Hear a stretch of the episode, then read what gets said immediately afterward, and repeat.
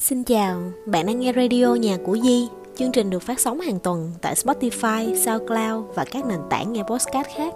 Mình là Diệu, mình kể chuyện về sách, về trải nghiệm học tập, làm việc để phát triển bản thân và hành trình chữa lành. Xin chào mọi người, lại là một tuần mới nữa rồi.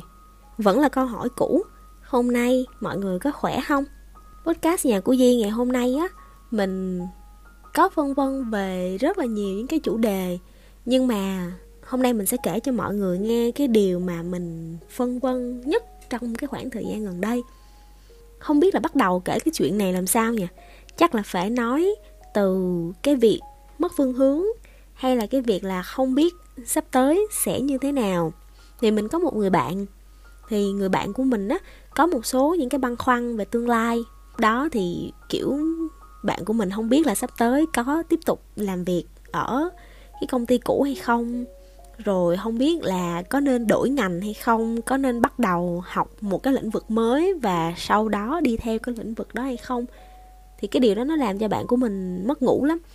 Tại vì thực sự không hẳn là là bạn mình không có thích cái lĩnh vực đang làm, mà chỉ là vì đi với nó một cái quãng đường cũng khá dài rồi mà sắp tới thì cảm thấy không lẽ cứ vẫn tiếp tục cái vị trí này.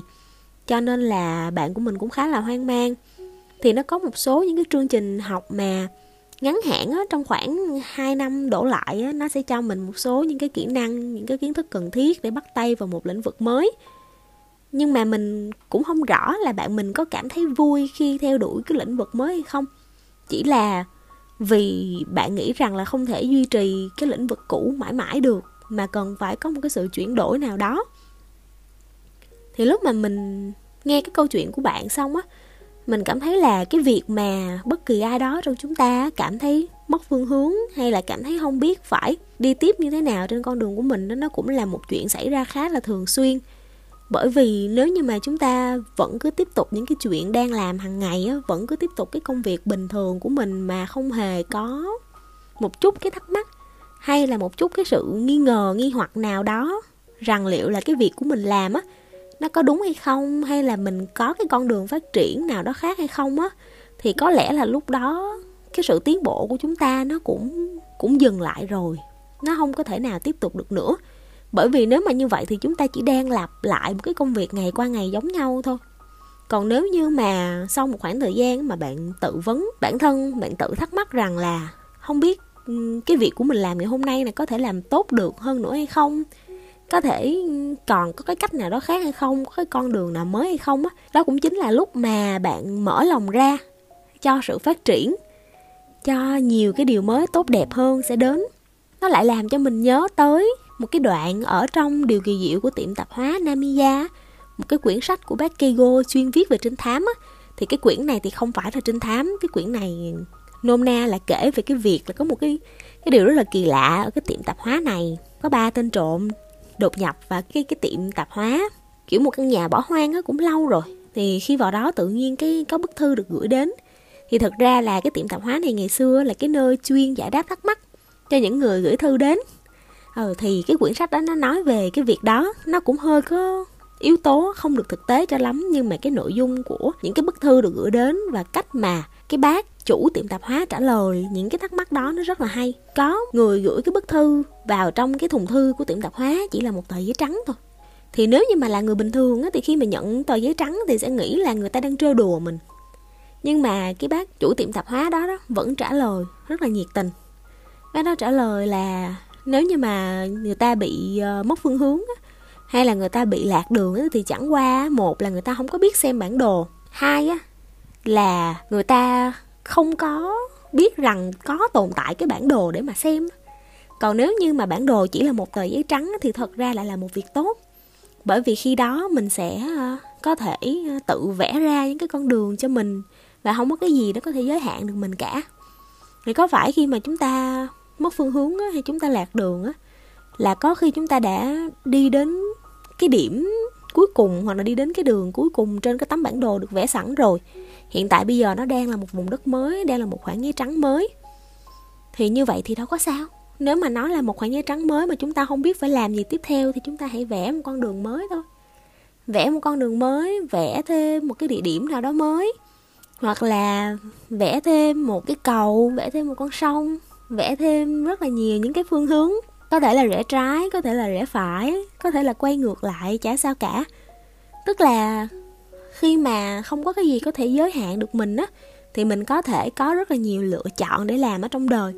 Đôi lúc trong cuộc đời mà chúng ta cảm thấy mất phương hướng á, thì theo mình cũng không sao cả. Cái việc đó cũng là một cái việc hợp lý bởi vì bạn đang không có đi theo lối lối mòn, bạn không có làm cái công việc lặp đi lặp lại mà không hề thắc mắc bởi vì như bạn biết mà, mỗi khi mà có một cái câu hỏi nào đó và bạn tìm cách trả lời cho cái câu hỏi đó thì cũng là lúc mà mọi chuyện nó phát triển. Có phải là những phát minh ở trong đời nó diễn ra để nó nó giải quyết, nó xử lý một cái vấn đề nào đó của con người hay không?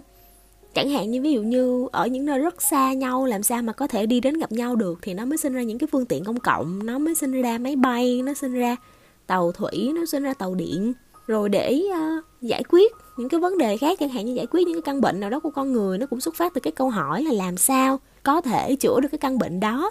Thì người ta mới bắt đầu nghiên cứu những cái thành phần và tạo ra thuốc men vân vân các thứ đó. Tất cả mọi chuyện đều xuất phát từ câu hỏi và mọi đáp án đều phải đi từ câu hỏi mà ra.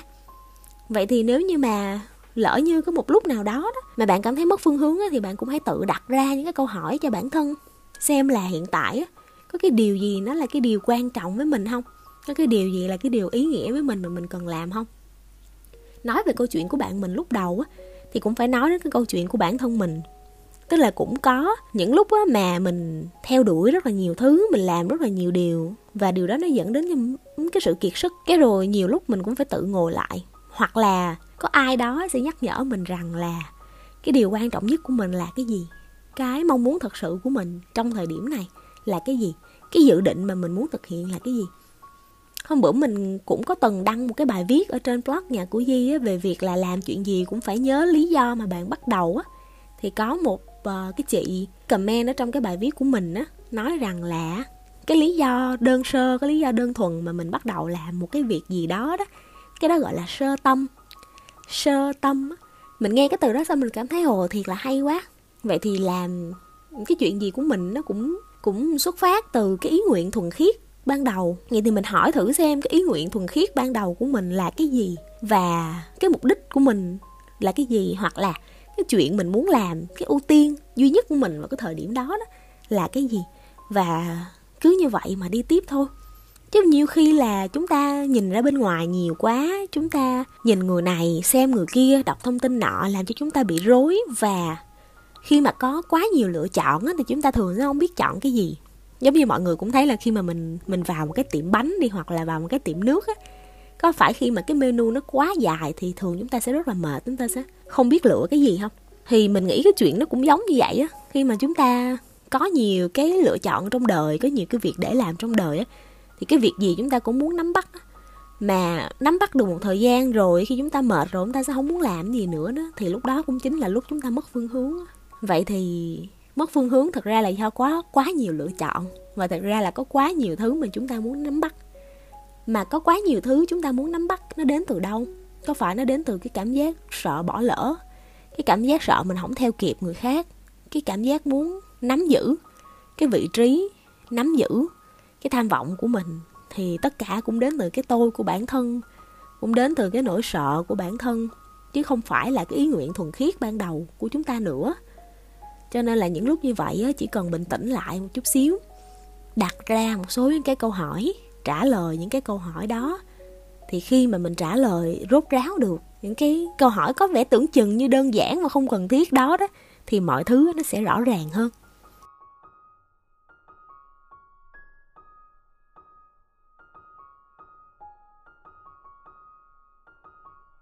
Hiện tại á, thì cái nền tảng podcast của mình á, mọi người có thể nghe thông qua trang web nhà của di com, nhà của di viết liền. Nếu mọi người muốn search một cái thông tin gì liên quan đến nhà của di á, thì mình có thể search Google là nhà của Di viết liền, không giấu. Hoặc là mọi người truy cập trực tiếp vào nhà của Di.com có một cái mục là nghe radio của Di. Thì ở trong đó mình sẽ để những cái cái bài podcast. Cảm ơn bạn đã nghe radio nhà của Di. Mình mong là dù cho có chuyện gì xảy ra đi chăng nữa, thì bạn vẫn luôn được sống trong những điều tốt đẹp và hạnh phúc. Hẹn gặp lại bạn vào tập tiếp theo.